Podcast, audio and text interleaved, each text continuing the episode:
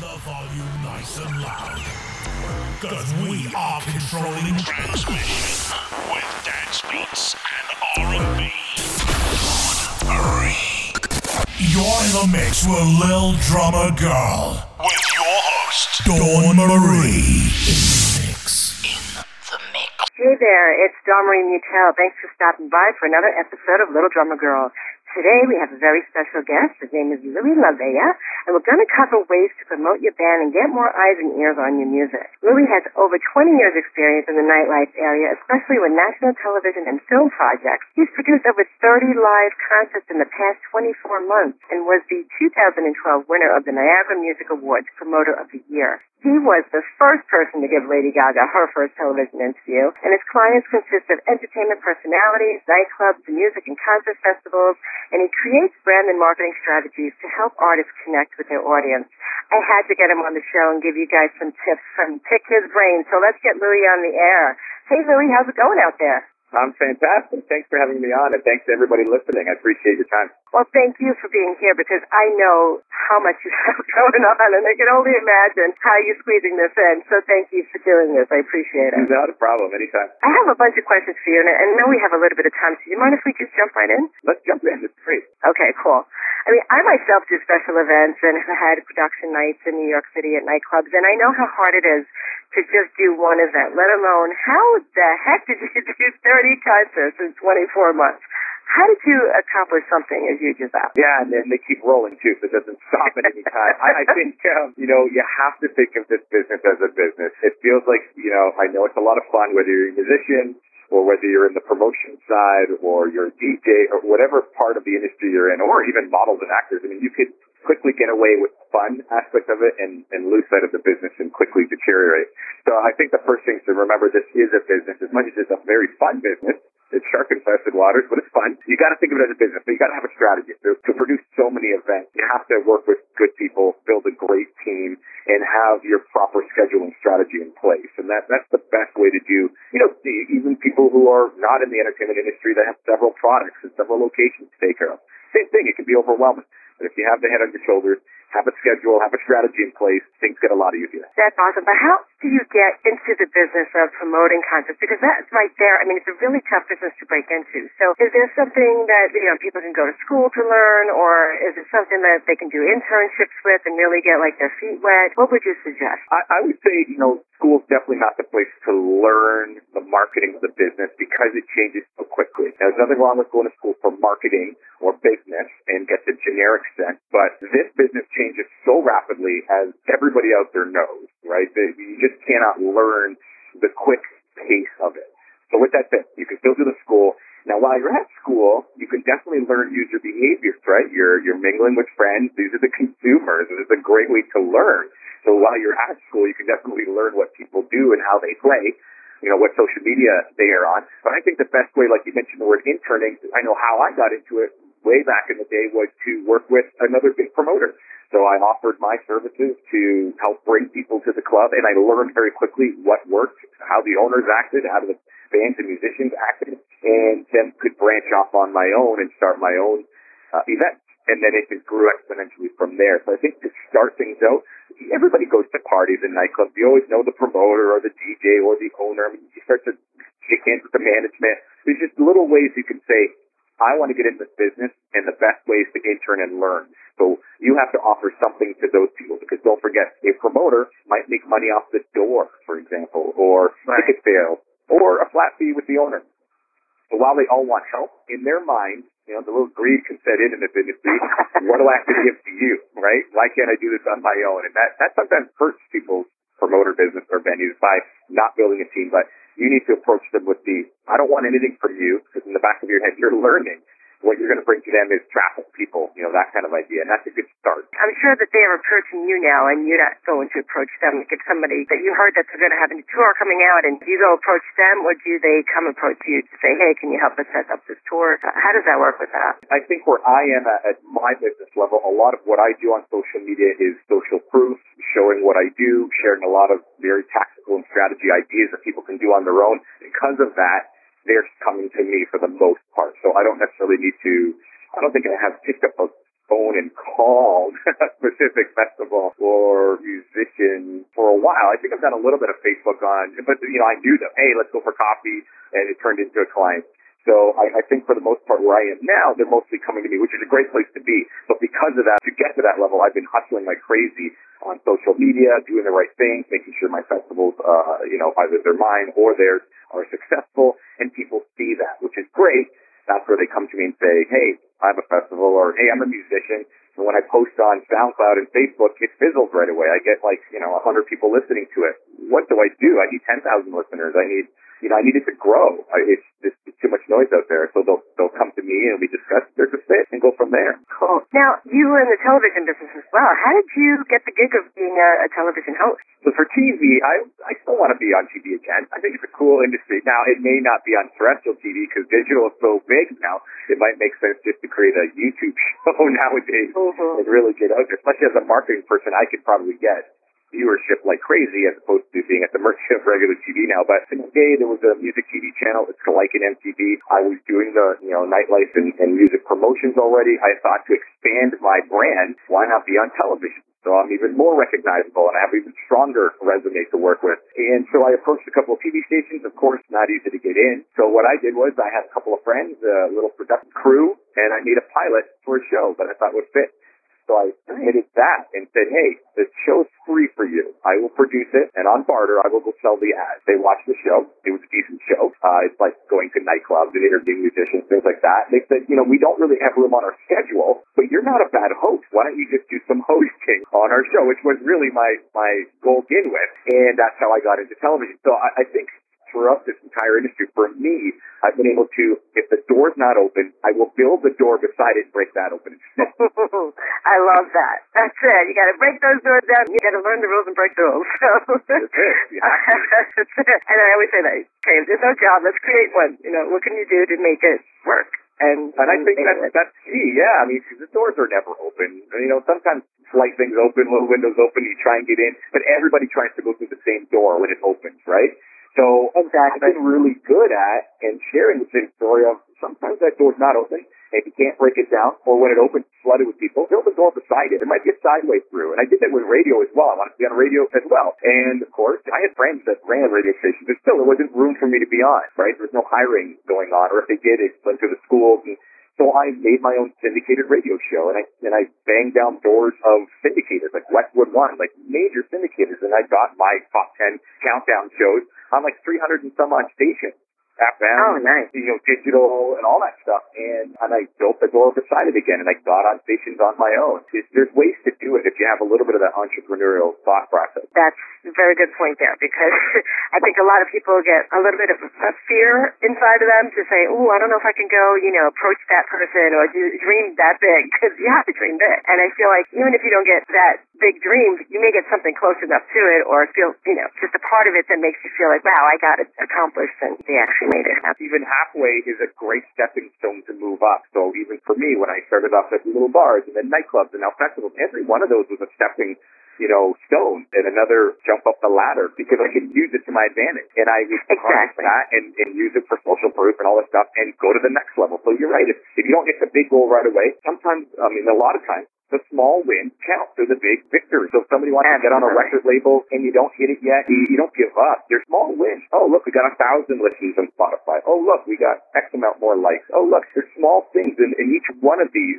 adds up to something big if you have your sights set on the goal and not to be worried about not getting there yet. You just got to use them to your advantage. So touching on that point there, do you have any tips on how uh, artists and musicians they can actually grow their fan base by using social media? Absolutely. I mean, I, I think having said that small win, that's something that people should realize. You want to post, I would say post daily. You know, first thing you should do is know what your brand is.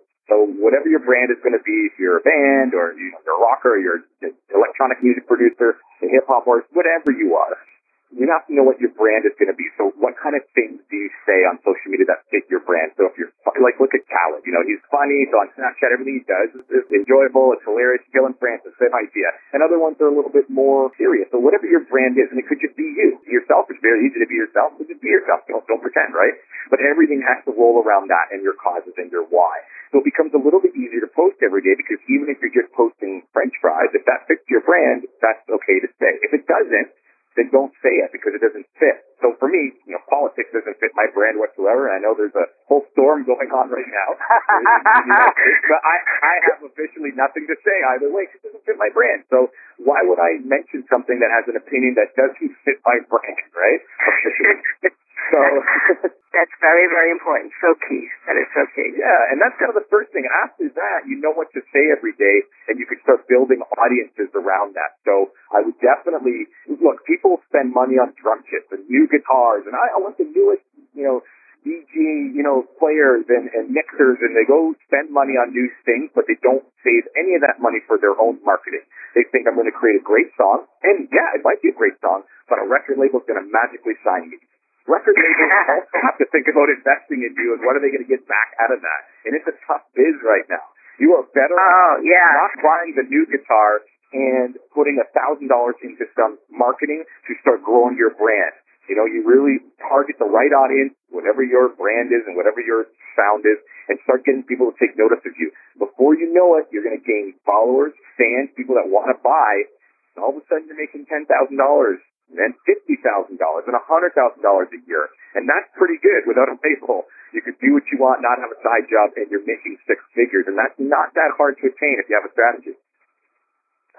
That's that's phenomenal words of wisdom right there because um, I think there's you know people are I think afraid that there's so much competition. Yes, there is, and that's why you, you have to just scream a little louder than everybody else. I think these days to be heard.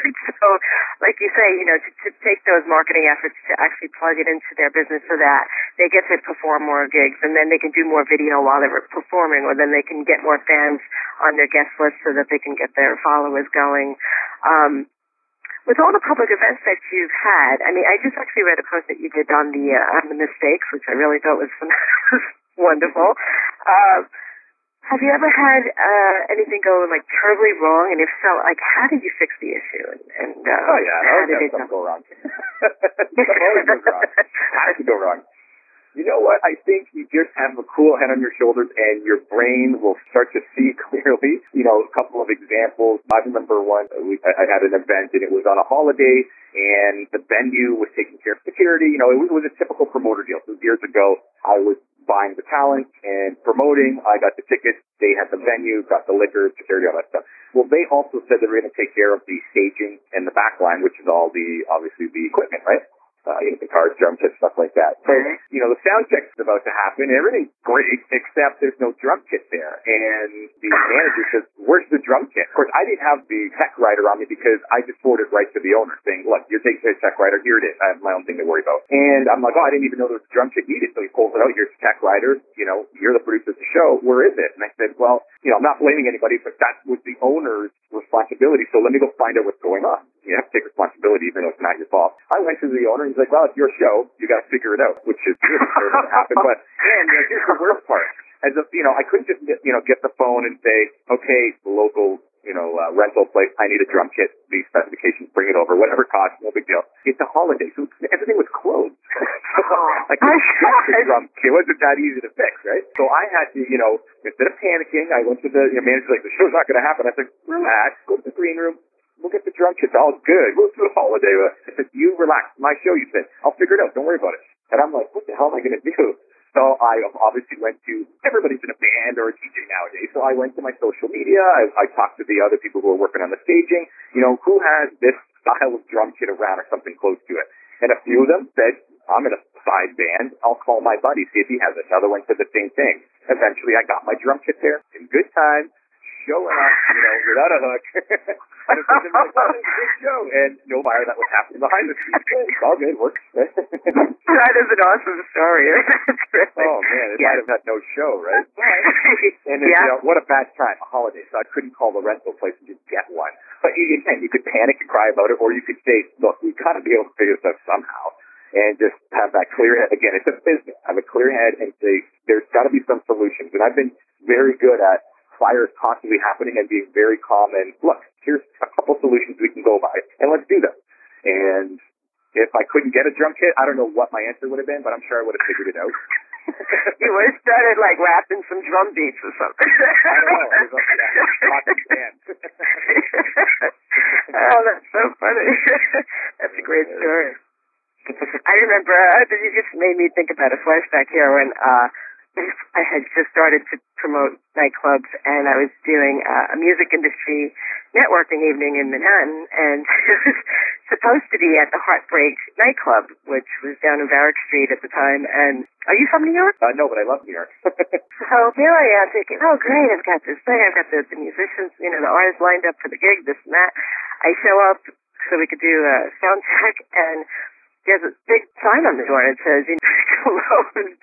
And I'm like, uh, nobody told me they were closed. Yeah. so I was like, oh, what do I do? Yeah.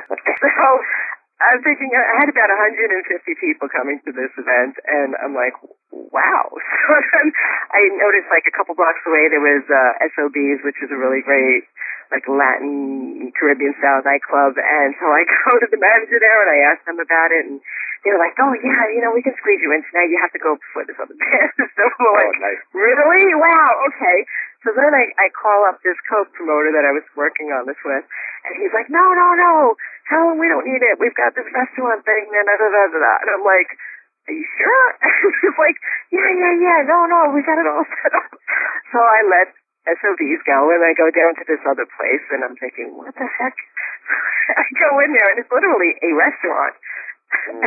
Thinking, I, I thought to myself, like, well, what the hell? Where, where where's the stage? Where are we Yeah. gonna have the performance? And they put like this door over these crates. we used it as a stage. And it was like the most embarrassing moment of my life. I was just thinking, oh. this, I gave up SOBs for this. Right. and, and I learned a very valuable lesson. Listen to your own intuition and don't listen to anybody else's, especially in an No. emergency situation. that was a trip, but it, No, it was what it was. Yeah, I mean, so many artists out there can just trust that, okay, you've got it handled, and then come in and it's sort of a disaster, and then they feel embarrassed. You know, like you feel like, what am I playing at? I, I you know, and it's your brand that looks tarnished. And, you know, that's why a lot of big agents only work with reputable promoters or people that have not messed around. It's not just, oh, did they pay me or not? Of course, that's a big thing. Oh, you haven't paid? Okay, well, you're out. You're blacklisted. But, you know, are you going to treat the artist well? Are the flights going to come in? You have a driver ready. They're not sitting around waiting. Is food, you know, there's, everything's got to work well. If you're a good promoter, then big agents will start to respect you because they know they can put trust in you not to pull something like this off and really inherit the brand of the artist. So that's important on the other side of the business as well, right? Good story. Absolutely. And the sad part was the person who I was co-promoting the place with owned another nightclub in New York. So I thought he was going to be reputable and he would know the right thing to do. I mean, at the time I was probably about 22 years old or something like that. And yeah, I just started doing promotions and so it was all new to me and I was so happy. Well, yes, a very important lesson learned. Everything is a lesson learned, I think, in life, you know, but there's some that are bigger lessons than others. uh, so what are some of your favorite marketing tools? What do you use? Obviously, your social media is by far the biggest one now, especially in our demographic entertainment. I mean, everybody's on social media. Again, you know, it's just the, the sandbox where everybody's playing it, right? I, I mean, I stopped Mhm. printing flyers. Radio, I do very little of. I do it for the major festivals and really just to get the reach. But to be honest, I bet if we cut it out, or to my radio friends, it probably wouldn't affect us. Um, Wow. It seems like this demographic, um, entertainment, music is so into social media. If we're doing the right things on there, then we win all the time. And so doing the right thing doesn't just mean, like I mentioned earlier, here's my new release and that's it. Or come to my Friday night. It's ladies night. There's a flyer on social media. And I'll even boost it to the right target. That's not what people want to see. They're not there to get ads in their face. You need to create content and context around what's going on. So when I do a music release, the last, you know, one I'm doing actually right now for uh, a producer DJ is, you know, in week one, we build all the assets. So we work on what, what are the different um, posts that we want to make. Do we want to talk about, oh, behind the scenes this, we're working on the video. This, like, we come up with, with like a three weeks of strategy of posts every day that are not just hard sell. Releases coming, releases coming. It's just stuff to get engagement. And then, you know, in the second week we start to use that and we build up an audience of hey, we know what the audience of the, let's say, EDM fan is, what countries are best suited. So let's build another audience from Facebook of DJ Mag, people who work there and might write blogs on us, and industry people, radio, you know, digital radio, you know, that kind of record label owners, that kind of idea and we start to push out our post by boosting it just to those audiences. You know, week three, we start teasing heavy, coming out next week, coming up next, next week, the week after is the release week. And those, and you know, when I'm talking about audiences that people are not familiar with, like Facebook and Instagram, and even YouTube and Twitter, you can advertise directly to a target. So I can say people who like EDM that are from Italy that are 19 to 22 and also like Patron tequila, like whatever you know is your, your market, you can advertise that you can build those audiences and directly target. Yes, like I mentioned earlier, there's a little bit of an ad spend there, but you know, with a little push, you can go a long way. I just put out a Halloween um, little video for myself, my own brand. Had a girl doing a little dancing and then it scares people. It's like 20 seconds long. I put $50 in it to get the ball rolling and it already has reached, I think, a quarter million people. And, uh, I believe the actual views on it are in the 46, 75,000 actual views with $50. Wow. That's tar- targeted views that, that were, and there's like hundreds and hundreds of comments and like a hundred shares. Like they're actually engaging in it because they found it funny and I got them and it was all well branded and put to the right person, right? So if you do that for your music or your event, it goes a lot longer than just here's my Friday flyer. It's a hard sell and people just don't want to see that. You have to build content, make people like you and want to support you. And then you got raving fans. Absolutely. I mean, actually, you got me on that one too because I did catch that, and I was like, "Oh, that was good. That was really good. Happy Halloween!"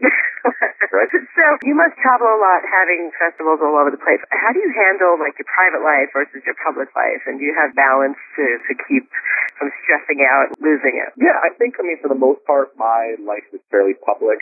Um, you know, with my, you know, with my wife and kids, they, they travel with me as much as I can bring them with me, which is great, which is a lot. Um, and, and they love it. They're really young. So my wife was a teacher. We're homeschooling them. So when we go travel to Philadelphia, let's say, they learn about the Constitution and, you know, uh, Benjamin Franklin is really good for them. So it, we get to see, you know, North America really, really nicely in that respect. And again, for my actual brand, you know, my personal Facebook profile, we'll talk a little bit more about some personal stuff, but my actual Facebook page may not ever have anything about my kids and stuff like that because it's, it's my brand to be um, nightclub and bar and music, you know, marketing and business advice. So none of that would ever fit into it. So again, you know what you're talking with, like I mentioned earlier, politics and things like that. That doesn't fit into my brand. So those posts will never even show up there. But uh, yeah, I mean, that's for that. As long as you know what your brand is, you can post properly. Awesome.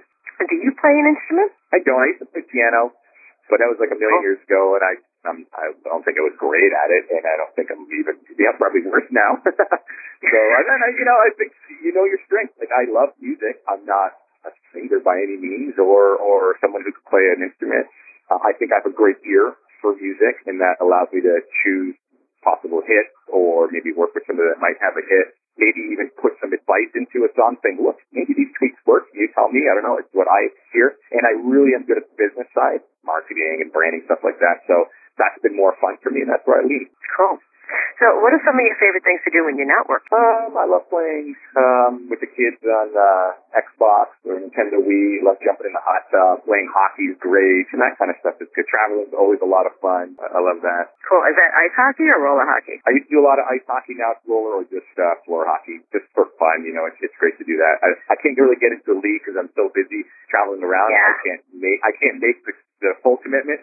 So there's small like uh, summer leagues that I can get into because they're kind of short, and then one off here and there. Nice. I used to work for the NHL. I love ice hockey. It's such a great Oh, sport. nice. And I'm a very big New York Ranger fan. So uh, if you're right in New York, Yeah. I'm familiar with, yeah, I'm a huge Ranger fan. cool. Always great.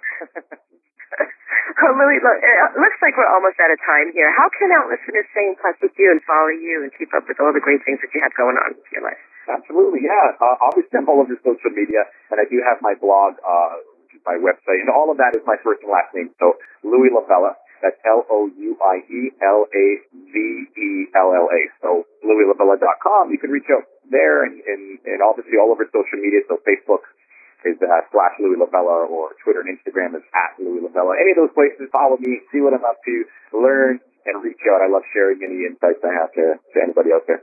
Awesome. Thank you so much. And thank you again for being here tonight. I really, really appreciate it. And I look forward to uh, any events that you have coming this way. Please let me know. And I'll also do a plug for you over here and maybe even get to go. That sounds fantastic. Thanks for having me on. And I want to thank you listeners out there for joining us tonight. I wouldn't have a show without you, so thank you again for being there. And if you like this episode, please share it and tell your friends and subscribe and so that you don't miss out on any new releases. We're on iTunes, iHeartRadio, Stitcher Radio, and SoundCloud. And don't forget to stop at our website at www.lildrummergirl.com. That's L-I-L Drummer Girl and sign up for our newsletter for more tips, tricks, and videos and some tutorials. And remember, it's never too late to begin to live the life of your dreams and leave the trailblazing behind you. So rock on and rock out and I'll catch you on the flip side. Namaste.